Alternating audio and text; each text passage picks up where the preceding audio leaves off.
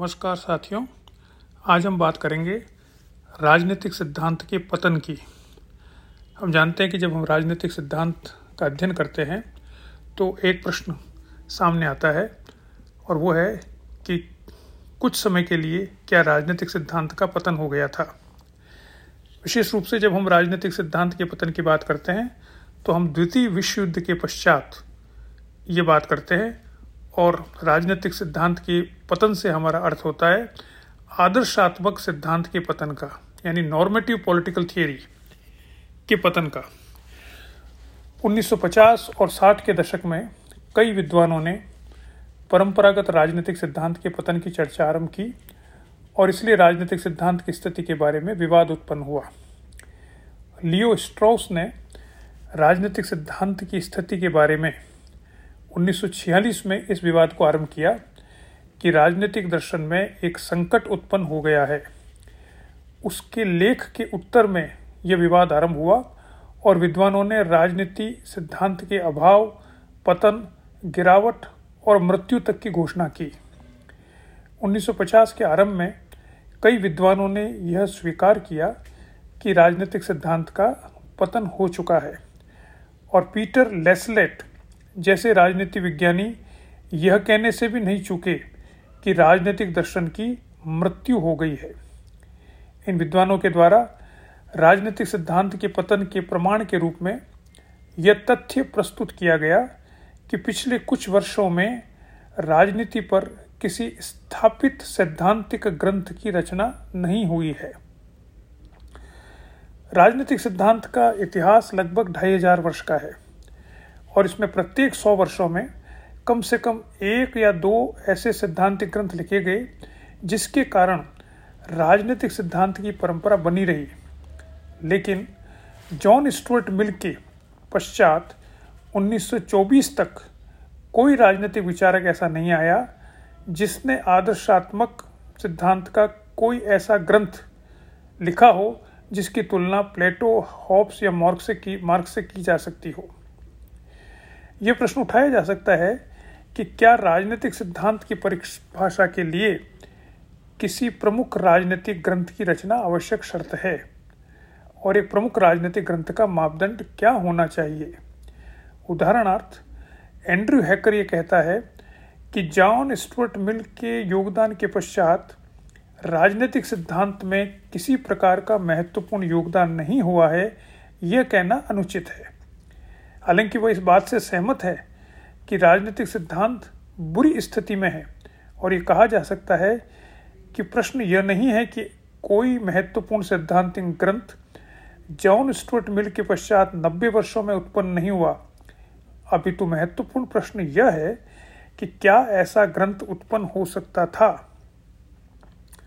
दूसरे शब्दों में, क्या यह माना जा सकता है कि राजनीति के बारे में सिद्धांतीकरण की प्रक्रिया परंपरागत तरीके से नहीं की जा सकती।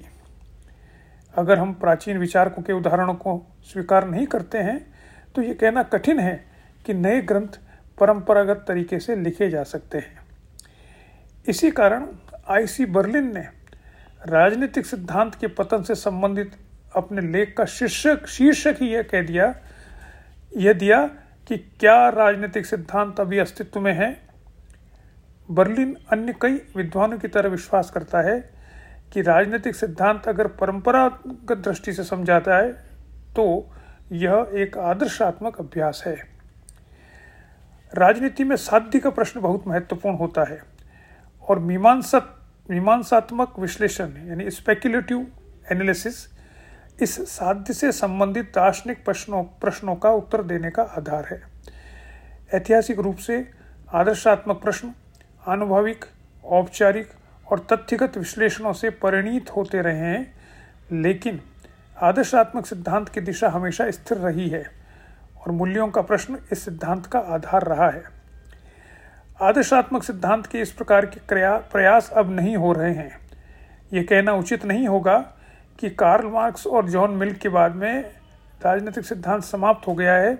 हाँ, यह कहा जा सकता है कि आदर्शात्मक विश्लेषण का अमूर्त स्तर इस प्रकार का नहीं रहा है जैसा कि 2000 वर्षों तक राजनीतिक चिंतन में परिलक्षित होता गया।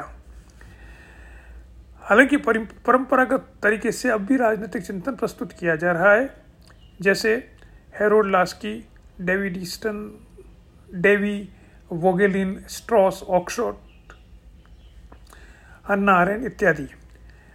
लेकिन राजनीतिक सिद्धांत के अधिकतर विद्यार्थी इनके ग्रंथों को अनदेखा करते हैं और इनकी अपेक्षा विचारधाराओं, सकारात्मक राजनीतिक सिद्धांत या राजनीतिक विचारों के इतिहास को पढ़ना पसंद करते हैं। आदर्शात्मक चिंतन के इस हाशिए पर जाने के कारण राजनीतिक सिद्धांत के पतन की चिंता व्यक्त की जा रही है। सिद्धांत के पतन की ये धारणा कई विचारकों द्वारा 50 के दशक में लोकप्रिय बनाई गई।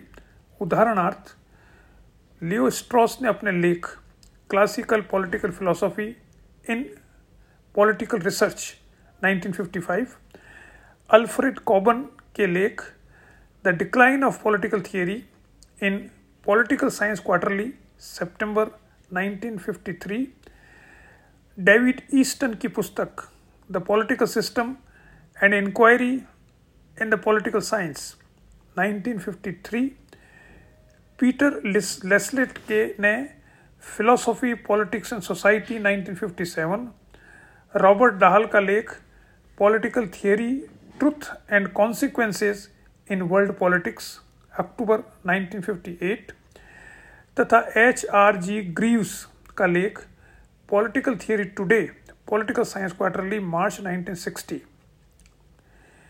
विद्वानों के मध्य में इस बात में सहमति नहीं है कि ये पतन क्यों हुआ है। क्या ऐसी वस्तुनिष्ठ परिस्थितियां थी जिसमें ऐसा होना अनिवार्य था, या राजनीतिक चिंतकों ने जानबूझकर अपना ध्यान इस प्रकार की परंपरागत सिद्धांत निर्माण से हटाकर अलग प्रकार का कार्य प्रारंभ कर दिया था, या राजनीतिक सिद्धांत का पतन बाजार की प्रवृत्तियों एवं विज्ञान तथा प्रौद्योगिकी के विकास के कारण हुआ। अंत में हम कह सकते हैं कि जब हम राजनीतिक सिद्धांत के पतन की बात करते हैं तो हमारा इशारा केवल और केवल आदर्शात्मक सिद्धांत की तरफ होता है, और जो 2000 वर्षों से परंपरा रही है आदर्शात्मक सिद्धांत की, प्लेटो से लेकर जॉन स्टुअर्ट मिल तक, उसका अभाव हमें 20वीं शताब्दी में द्वितीय विश्व युद्ध तक नज़र आ रहा है। और इसलिए ये कहा जा रहा है, जो 1950 के दशक में बहुत तेज़ी से कहा गया था, कि राजनीतिक सिद्धांत का पतन हो चुका है। तो हम इस एपिसोड में सिर्फ इतनी बात कर रहे हैं कि राजनीतिक सिद्धांत का पतन का क्या अर्थ है और राजनीतिक सिद्धांत का पतन की बात कब की गई थी। इसके आगे हम अगले एपिसोड में देखेंगे आगे की बात। धन्यवाद।